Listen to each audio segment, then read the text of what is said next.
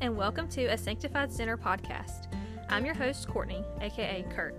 Join me as we talk about how Jesus sacrificed and sanctified us when we were just sinners, and how he works in our lives daily.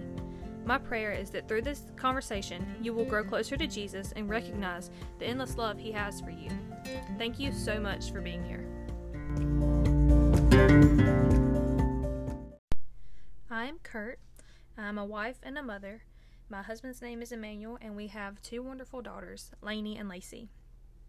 Jesus, sewing, and reading are a few of my favorite things. I'm the youth director in our church, where I have attended since birth. My parents were married there in the 90s, and they raised me and my siblings there. And three years ago, my husband and I were married in the church by the same pastor who married my parents. I have a deeply rooted history with church. I came to know Christ as a child. Um, when I was nine years old, I was spending the night with my grandparents, and while lying in bed, I audibly heard someone call my name. I got up and went to the living room to see if it was my grandmother because she was still up watching TV.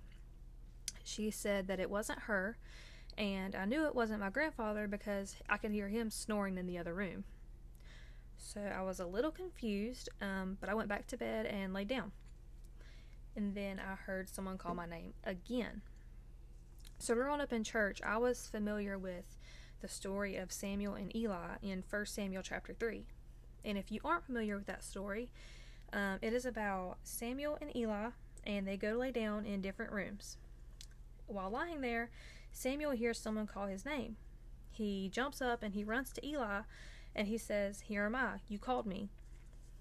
Eli told Samuel that he had not called him and to go back to bed. So Samuel obeys. He goes and lays back down. Um, he hears someone call him again and does this exact same thing. He goes back to Eli and says, Here I am. You called me.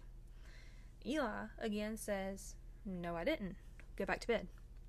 Um, this happens a third time. And Samuel didn't know God at this time. So he didn't realize that it was actually God calling his name. Eli, however, did know God. So he caught on to what was going on. And the third time that this happened, he told Samuel, Look, go back to bed, and if it happens again, just answer and say, Speak, Lord, for thy servant heareth.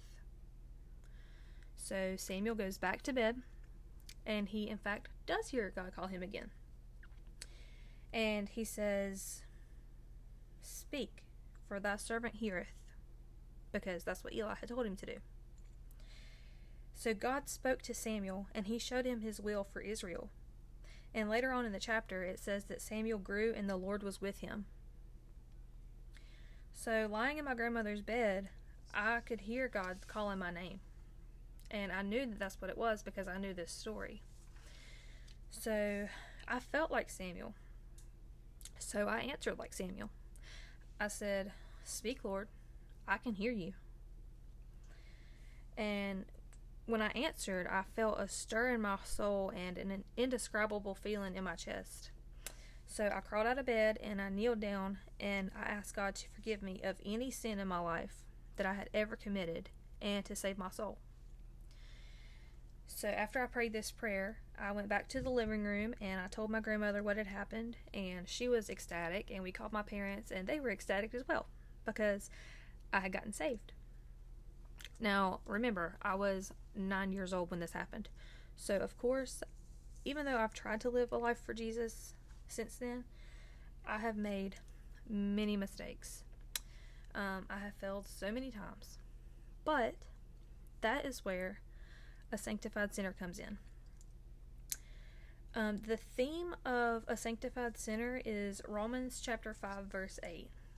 And it says, But God commendeth his love toward us, in that while we were yet sinners, Christ died for us. I love knowing that before I ever knew God, He knew me. And every time I fail, He reaches out His hand and He helps me up again. As believers, we often refer to ourselves as saved. But truthfully, though, we won't actually be saved until we hear God say, Enter in, and we walk through the gates of heaven. In this life, we are just sinners. We're apt to fail. but we are chosen, favored, and sanctified by our Lord Jesus Christ. I hope you will join me every week as we discuss life as sanctified sinners and our wonderful Savior who paid the price of our redemption. You can follow A Sanctified Sinner on Facebook and on Instagram. Thank you so much for being here. I love you, but Jesus loves you more. Bye.